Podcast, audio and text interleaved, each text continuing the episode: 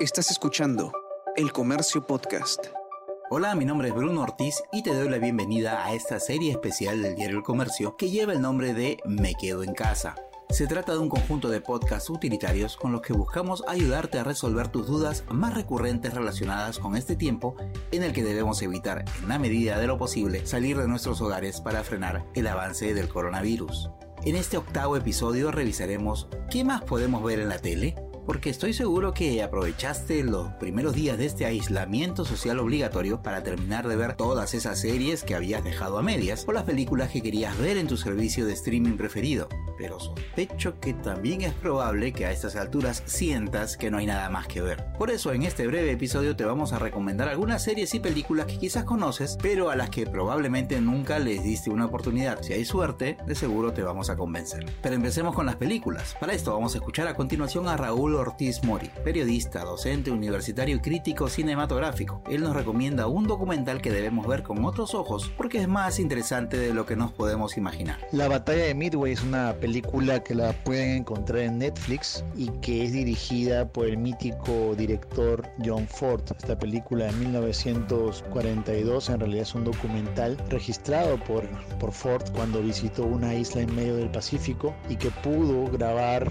todo, todo un ataque del ejército japonés. Es más, regresó a los Estados Unidos con heridas de bala en el antebrazo y luego pudo proyectar a color algo que no se había hecho antes con un documental en los Estados Unidos eh, a una escala muy, muy, muy amplia y que causó gran sensación porque nunca los espectadores habían estado tan cerca de lo que es la guerra. Fue tan aplaudido este documental en todos los Estados Unidos que el próximo año la academia se vio obligada a abrir una nueva categoría, la categoría de documental. Y la primera película en premiar fue La batalla de Midway. Por eso la importancia de esta gran película que también podrán encontrarla en Netflix.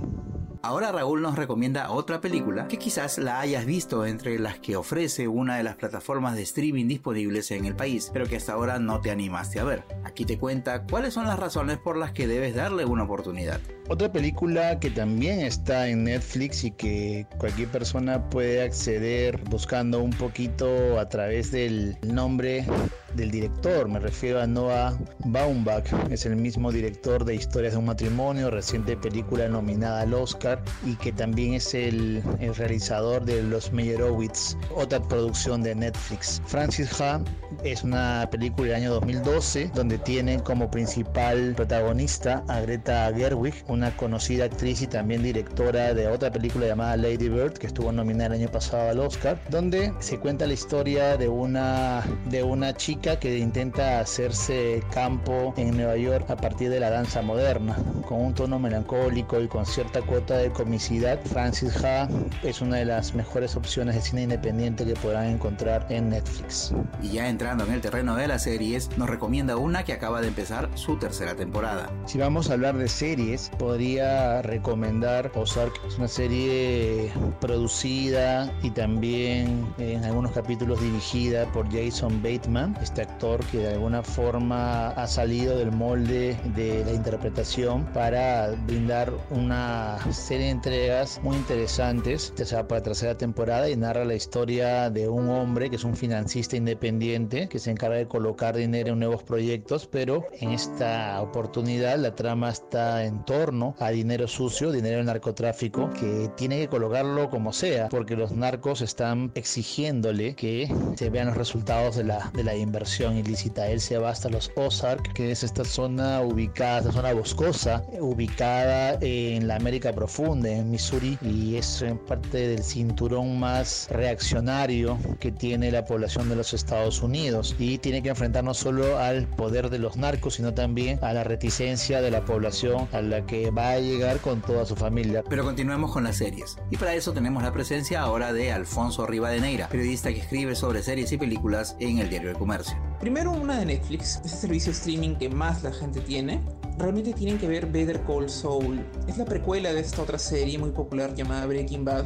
Ok, le pedimos a Alfonso que nos recomiende alguna serie poco conocida o, como decimos por aquí, caleta. Así que espero que nos pueda explicar la razón por la que nos ha dado esta recomendación. Me dijeron que tenía que recomendarles series caletas. Y bueno, lamentablemente no muchas personas ven Better Call Saul porque es, es bien distinta a Breaking Bad. No, no se enfoca tanto en el tráfico de drogas y en, y en la violencia en el pueblo, sino en los líos legales que pueden ocurrir. En este caso gracias al protagonista Jim McGill, que es el verdadero nombre de Saul Goodman, a quienes recuerdan como el abogado de Walter White en, Breaking Bad. En lo personal, con sus cuatro temporadas y quinta temporada que se está emitiendo actualmente todos los martes, Better Call Saul es una serie superior. Nos muestra cómo un ser humano va camino hacia su autodestrucción y no solo él, sino algunas personas que lo rodean. La transformación de Jimmy en, en este abogado ladino, Saul Goodman, no es del todo ¿cómo podría decirlo?, radical, sino que vemos cómo su caída es muy progresiva. Justo estoy escribiendo un artículo sobre el episodio más reciente y solo podría compararlo como una polilla que va poco a poco acercándose a una llama. Por alguna razón esta llama es eh, atractiva para, para esta polilla y bueno,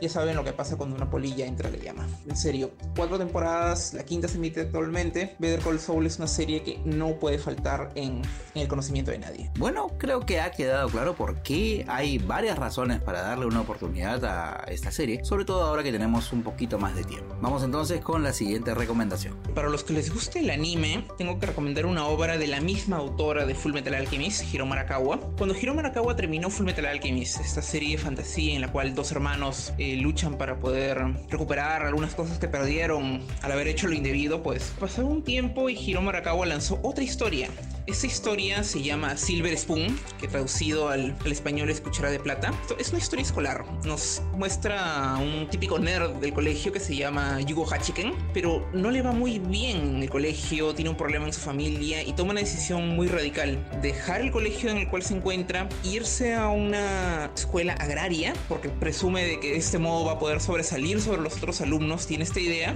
Y el punto es de que descubre un mundo totalmente distinto a lo que conoce. Es la típica historia de de pez fuera del agua, pero combinado con unas tramas que realmente vale la pena, vale la pena ver. Este, este, muchacho tiene problemas con su padre, tiene que encontrar su lugar en el mundo y lo hace con personas que jamás esperaría que podrían conectar con él. Es una historia sobre crecer, pero también es una historia sobre aprender de que no todas las personas que nos caen mal son precisamente, precisamente malas personas. Este, este crecimiento en el cual nos damos cuenta que el mundo no siempre, no gira alrededor de nosotros. Es algo un poco inusual de encontrar en un manga o en un anime todo caso como el que les estoy hablando, pero véanlo. Silver Spoon se encuentra disponible, tiene solo dos temporadas, está en Crunchyroll, un servicio especializado en anime. Véanlo, es bastante recomendable. Entonces ya saben, Silver Spoon está en Crunchyroll y parece una muy buena opción no solamente para los amantes de los animes, sino para quienes están buscando nuevas historias. Y para cerrar, Alfonso nos tiene una comedia bastante particular, pero que amenaza con atraparnos del todo. Por último, tengo que recomendarles Parks and Recreation, es una serie de 7 temporadas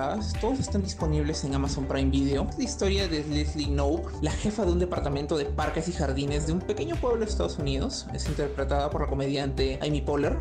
Es una historia sobre cómo puede haber gente honesta en la política, gente que quiere cambiar, que quiere hacer las cosas de manera distinta. Está narrada como si fuera un documental falso, por momentos en el cual tienes a, a este departamento de parques que realmente su trabajo en este pequeño pueblo es bastante aburrido. Y vemos como todos los miembros de esta oficina son, son unidos por Leslie, porque Leslie Knope, eh, ella hace cosas. Ella desde su pequeña posición en el gobierno es una persona muy responsable y esto hace contraste con el típico trabajador gubernamental que muchos tienen en mente. Ella con todo su ahínco, con todo lo que quiere hacer para cambiar, pues termina uniendo a estas personas y créeme, es una serie divertidísima. Fue creada por Michael Chur. Michael Chur fue uno de los guionistas de The Office, así que el humor va a estar garantizado, en serio, véanla. Es bastante larga, pero como ya saben, es una comedia y es una comedia sobre todo muy adictiva, así que se lo van a ver en un pispás. Vean buena televisión, les va, les va a encantar y Parks and Recreation es, de hecho, es una gran puerta de acceso a las otras obras de Michael Chur, como es The Good Place, que también está en Netflix, y otra más que es eh, Brooklyn Nine-Nine. Entonces ya lo saben, aunque no parezca, todavía hay bastante contenido en las distintas plataformas de streaming disponibles, solo hay que animar Y recuerden estar pendientes a la cuenta del diario El Comercio en Instagram, que es arroba todo junto, pues Alfonso está realizando por las tardes entrevistas muy divertidas e informales a diferentes artistas para pasar más entretenidos estos días de confinamiento. Y hasta aquí hemos llegado con ¿Qué más puedo ver en la tele? El octavo episodio de la serie Me quedo en casa, un conjunto de podcasts producidos por el comercio para atender las dudas más recurrentes relacionadas con este tiempo en el que debemos evitar salir de nuestros hogares para así ayudar a frenar el avance del coronavirus. Mi nombre es Bruno Ortiz y nos escuchamos pronto. Esto fue Me quedo en casa.